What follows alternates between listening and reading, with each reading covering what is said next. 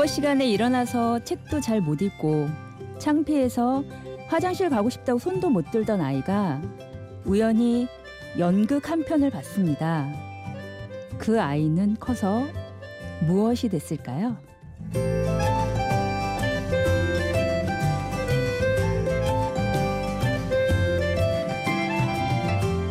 심야 라디오 DJ를 부탁해.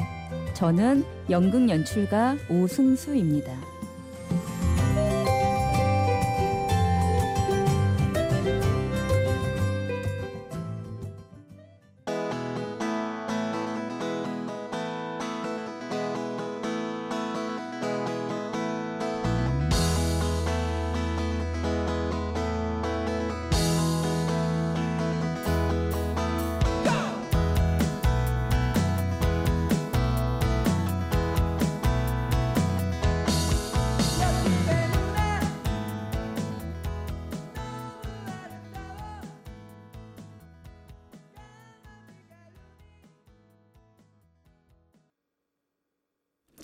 첫 곡은 오돌독이 옆집 누나였습니다. 제 극단 이름이기도 하고요. 제 첫 작품 삽입곡으로 쓰이기도 했습니다. 이 노래를 부른 박희석이라는 친구가 제 후배인데요. 고등학교 때 옆집 누나를 흠모하면서 만든 곡이라고 합니다. 중간에 노이즈 등장해서 놀라신 분들이 계시죠? 이게 아마 의도한 걸 거라고 생각을 합니다. 근데 아무래도 자기 돈으로 만든 거라 좀 효과가 저렴한 느낌이 드네요. 아무튼 모든 남자분들은 옆집은 아니더라도 어릴 때 이런 존재 하나쯤 꼭 있나 봅니다. 여러분들도 그러신가요? 심야 라디오 DJ를 부탁해 오늘 DJ를 부탁받은 저는 오승수고요. 연극 연출을 하고 있습니다. 홍대 인디밴드와 함께 연극을 만들어 데뷔한 게 엊그제 같은데요. 벌써 그게 13년 전이네요. 그때 함께 했던 친구들 중에 지금은 가수가 된 친구도 있고요. 밴드를 만들어서 리더가 된 녀석도 있네요. 앞으로도 활발한 활동을 하길 빌고요. 그때 정말 재밌고 고마웠습니다. 그 중에 한 친구가 이번에 음반을 냈는데요. 캐나다에서 작년에 돌아와서 밴드를 구성했더라고요. 세 명의 string player, 줄쟁이들이 모였다는 뜻으로 한국어로 줄이라는 밴드를 구성했습니다. 곡들 제목이 다 영어로 되어 있어가지고 굉장히 어려워 보였는데요. Ice Noodle, 냉면. 네, 냉면의 잘못된 표기라고 하는데 전 잘 모르겠고요. 또 다른 곡은 Waltz for 마누라. 네, 웃기죠? 자기 마누라를 위한 왈츠인지 같이 추고 싶다는 건지 잘 모르겠지만 네, 애기 아빠도 되고 진정한 애국자라고 생각을 합니다. 곡도 참 잘 만들었더라고요. 여섯 곡이 있는데 여러분들한테 들려드리고 싶어서 이렇게 갖고 나왔습니다. 두 번째 곡 아이스 누들입니다.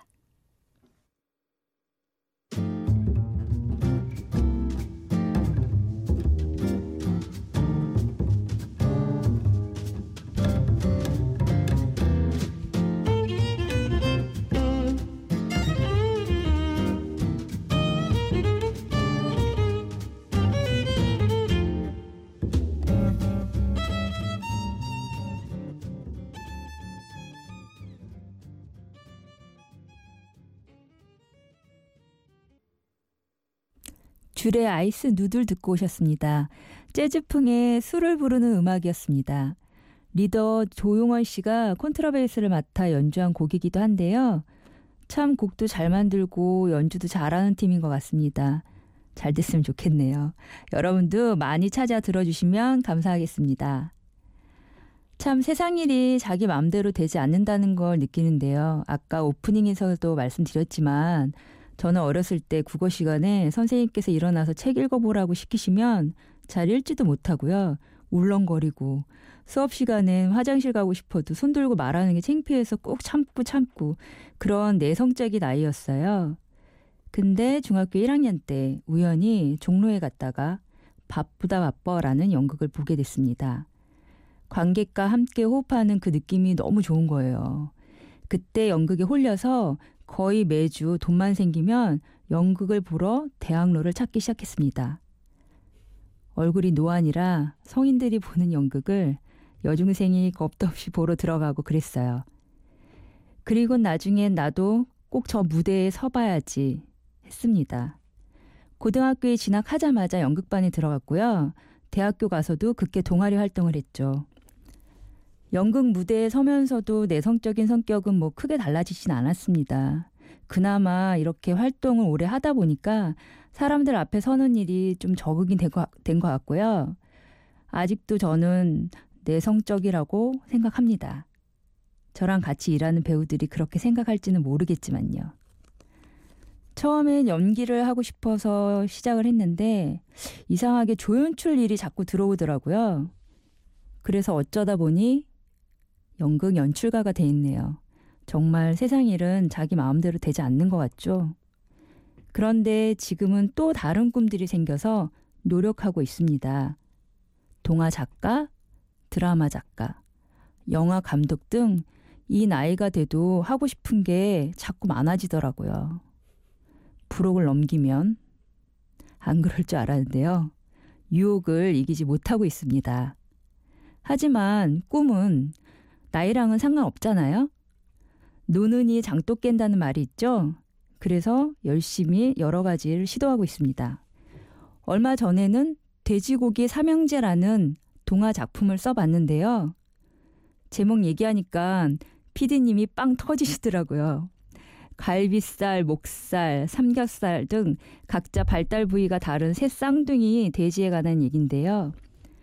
관심 있는 동화 출판사 관계자분 듣고 계시면 연락 주시면 감사하겠습니다. 활자화하고 싶네요, 꼭.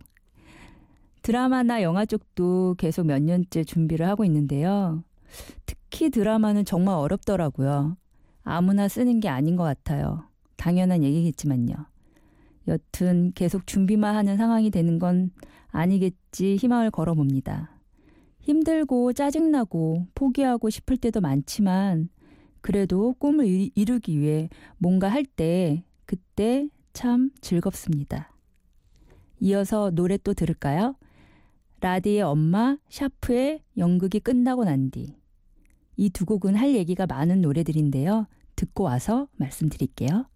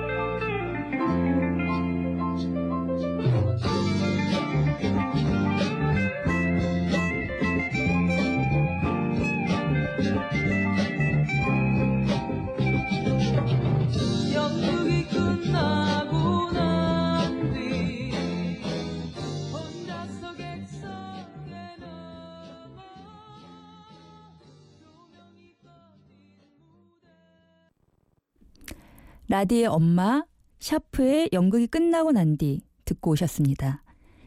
샤프의 연극이 끝나고 난 뒤는 아무래도 제가 연극 배우가 꿈이었다 보니까 노래방 애창곡이었습니다. 후배들이 지겨워서 죽으려고 했던 게 기억이 납니다. 제발 다른 노래 좀 부르라고. 하지만 지금 이렇게 연극인이 되고 난 다음에는 안 부릅니다. 얘들아, 지금은 안 부른단다. 이 노래를 한참 부르던 시절에는 이 노래로 결핍을 메꾸려고 했던 것 같아요. 라디의 엄마라는 곡은요, 제 작품 중에 실제 제 엄마의 이야기를 바탕으로 쓴 작품이 있거든요. 내가 가장 예뻤을 때라는 작품인데요. 엄마도 여자고 딸이었겠구나 하는 생각에서 만든 극이었습니다. 이 작품으로 거창 연극제에서 희곡상도 타고 지금껏 연극할 수 있는 힘이 돼줬던 작품입니다. 실제 자기 엄마 얘기로 작품을 쓰신 분이 또 있는데요. 류장하 감독님이라고 아세요? 영화 봄날은 간다 각본에 참여하시고 조감독으로도 활약하셨고요. 그 밖에도 순정 만화, 꽃피는 봄이 오면 같은 작품을 쓰고 감독을 하신 분입니다. 류 감독님께서 연극 연출에 도전하신 적이 있는데요. 그때 올리셨던 작품이 엄마 여행 갈래요? 라는 작품이었어요. 그때 제가 류 감독님의 연극 연출을 돕는 역할을 하면서 만나게 됐습니다. 감독님께서 어머니랑 제주도에 여행을 갔던 일을 바탕으로 극을 써오셨더라고요.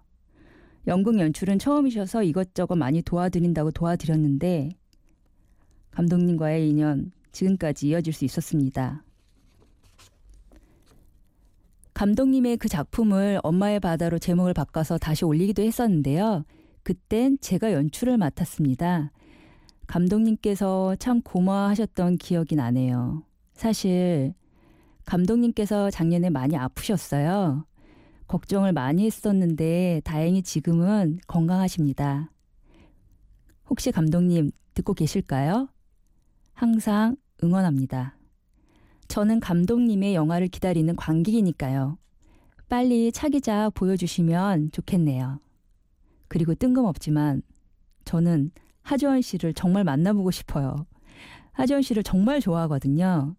같이 연극이든 영화든 뭐든 해보고 싶은 배우입니다. 그냥 밥이라도 한번 대접하고 싶어요. 오죽하면 하지원 씨 출연했던 드라마 기왕후 관계자분에게도 밥을 산 적이 있거든요. 그런 식으로라도 그 작품에 일조하신 분께 감사를 표하고 싶었습니다. 정말 기왕을 보면서 많은 위로를 받은 기억이 나네요. 작품에 의리가 있는 게 느껴졌어요. 제가 그때 인간관계로 굉장히 힘들어할 때였거든요. 사람한테 받는 상처가 제일 오래 가고 힘든 것 같아요. 결국은 인간관계가 사회생활의 전부인 것 같이 느껴질 때가 많습니다. 여러분들은 어떠세요? 아무튼 그때 하주원 씨의 연기를 보면서 손가락 한 개도 연기를 할 수 있구나라는 걸 깨달았습니다. 하주원 씨, 하주원 씨의 책 지금 이 순간도 샀는데요. 아, 정말 정말 만나서 사인 받고 싶네요. 하주원 씨만큼 제가 좋아하는 분이 또 있는데요. 가수 이선희 씨입니다. 초등학교 때 제 돈 주고 처음 산 테이프이 이선희 씨의 음반이었어요. 지금도 음악을 하고 계시고 너무 좋아하는 가수입니다. 왜 단골집이 문을 닫으면 괜히 슬퍼지잖아요. 추억도 함께 사라진달까? 제가 해화동에 사는데요. 유동 인구가 많아서 그런지 어쩔 땐 거기 사는 저도 깜짝 놀랄 만큼 변해요.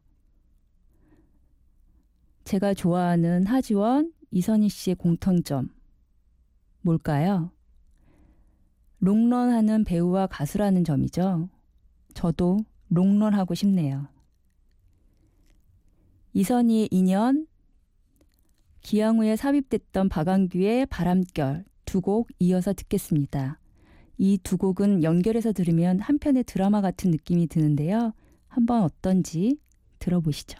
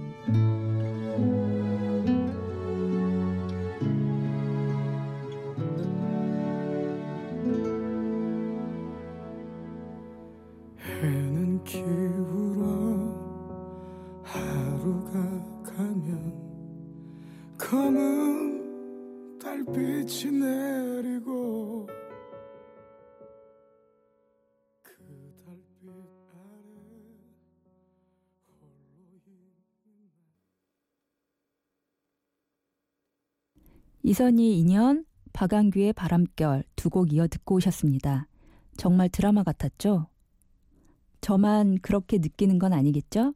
여러분들께서는 지금 심야 라디오 DJ를 부탁해 듣고 계시고요. 오늘의 DJ인 저는 오승수입니다.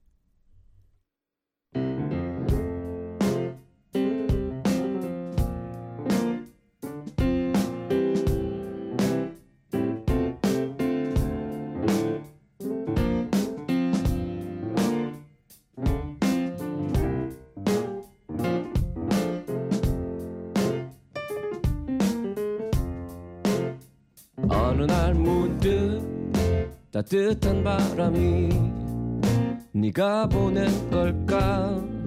네 냄새가 나 참 향기롭다. 참 오랜만이다. 보고 싶다.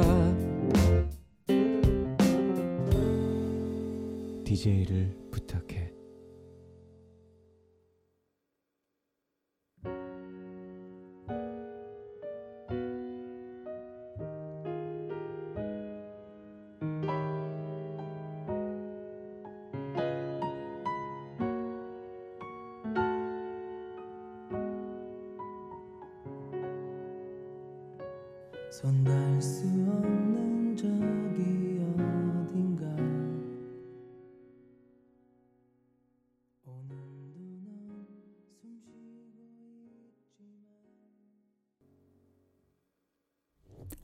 부활의 Never Ending Story 듣고 오셨습니다.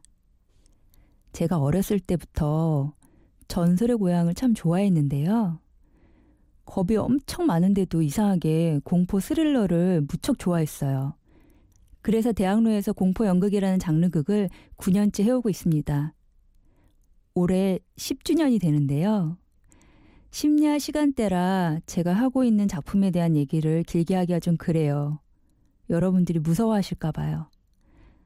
죽었다 그녀가 버려진 인형 혼자가 아니다. 오래된 아이 다락 제목만 살짝 얘기해도 무서우시죠? 여름도 아니고 여기까지 할게요. 친구들 중에 저 연극 열심히 하라고 밥 사주는 애들이 있어요. 선배님들도 그렇고요. 사실 연극 연출가 겸 제작자 역할까지 하다 보니까 회식 등 밥 살 때가 많거든요. 그래서 얻어먹는 게 어색하고 부담스러울 때가 있는데 어릴 적 친구나 선배님들은 이해관계가 없잖아요. 그래서 감사히 잘 얻어먹고 있습니다. 사실 얻어먹을 때 더 밥이 맛있거든요. 이런 분들 덕분에 제가 계속 연극을 할 수 있는 것 같아요. 후배 연출가가 며칠 전 이렇게 묻더군요. 선배님 어떻게 지금까지 버텼냐고요. 그땐 대답을 제대로 못했는데 나중에 어떻게 버텼지 생각해 보니까 어떻게는 없고요. 그냥 버텨서 지금까지 온 것 같다. 라는 결론을 내렸습니다. 근데 지금 얘기하다 보니까요. 밥 사주는 사람들이 있어서, 그러니까 응원해주는 분들이 있어서 살아남은 것 같아요. 먹는 게 정말 정말 중요하니까요. 그래서 요즘 저 밥 사주는 사람들 얘기를 좀 하고 싶은데요. 일단 최근 자주 밥을 사주시는 병영 선배님 항상 감사합니다. 그리고 내 친구 미네야 이번에 네가 밥 사준다고 했는데 그 다음엔 내가 꼭 밥 살게. 네가 좋아하는 부활의 Never Ending Story 틀었으니까 꼭 기억해야 된다. 그리고 제가 존경하는 언니 이번 설에도 식혜 해 줄 거지? 잠시 제 지인들에게 한마디 해봤고요. 제 친언니의 신청곡 태양의 눈, 코, 입 듣고 오겠습니다. 사실 언니 아들이 지금 군대에 가 있어요. 제 조카죠. 제가 이 라디오에 DJ를 신청하게 된 계기가 우연히 이 방송을 듣고 있는데 그날 휴가 나온 군인이 자기 얘기를 하는데 정말 말을 잘하더라고요. 그래서 군대 가 있는 조카 생각도 나고 사실 그때 약간 알코올 기운도 있고 해서 갑자기 용기가 생겨서 문자로 신청을 했는데요. 이렇게 연락을 주실 줄은 상상도 못했습니다. 피디님이 문자를 보고 뭔진 모르겠지만 전화를 해봐야겠다는 생각이 드셨대요. 사실 저도 모르는 번호로 온 전화는 잘 안 받는 편인데 왠지 그날은 전화를 받고 싶었 왠지 그날은 전화를 받고 싶더라고요. 태양의 눈, 코, 입 듣고 오겠습니다.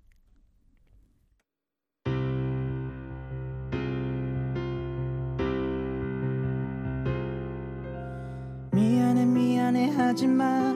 내가 초라해지잖아. 빨간 예쁜 입술로 어서 나를 죽이고 가. 나는 괜찮아. 마지막으로 나를 바라봐줘. 아무렇지 않은 듯 웃어줘. 네가 보고 싶을 때 기억할 수 있게. 나의 머릿속에 네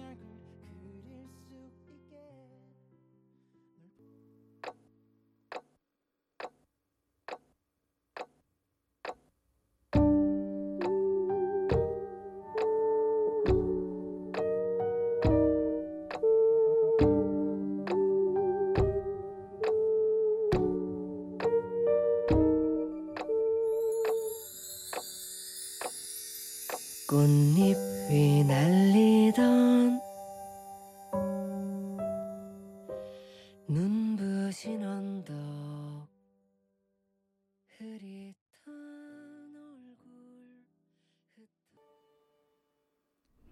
태양의 눈, 코, 입 뒤를 이어 들으신 곡은 이규호의 뭉뚱그리다였습니다. 이규호는 어릴 때 제가 좋아했던 가수인데요. 지금도 좋아하고요. 제가 갔던 공연장에서 신인 가수로 소개받아서 나왔던 기억이 생생합니다. 그날 공연장에서 음반도 판매했는데 바로 샀습니다. 처음 봤을 때, 와, 정말 예쁜 남자다 라고 생각했는데요. 저랑 동갑이더라고요. 정말 믿기지 않는 최강 동안입니다. 얼마 전 15년 만에 음반을 내고 다시 활발히 활동하는 모습을 보니까 제가 괜히 신나더라고요. 노래 역시 너무 좋죠?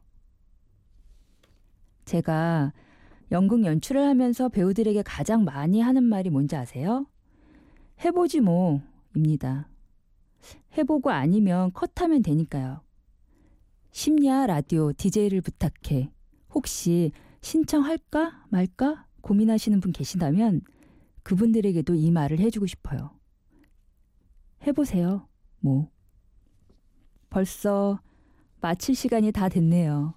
이 새벽 두서없는 제 얘기를 들어주신 분들께 정말 감사드리고요. 지금은 작품 준비하고 있는 중이긴 한데요. 혹시 이 방송 듣고 계신 분들 중에 나중에 대학로에 제 공연 보러 오시는 분들이 계신다면 제가 커피를 쏘겠습니다. 공약입니다.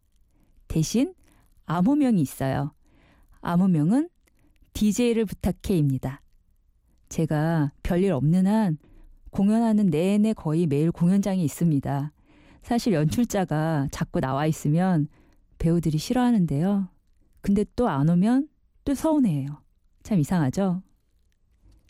마지막 곡은 이 시간에 깨어 있으면 늘 생각나는 가수입니다.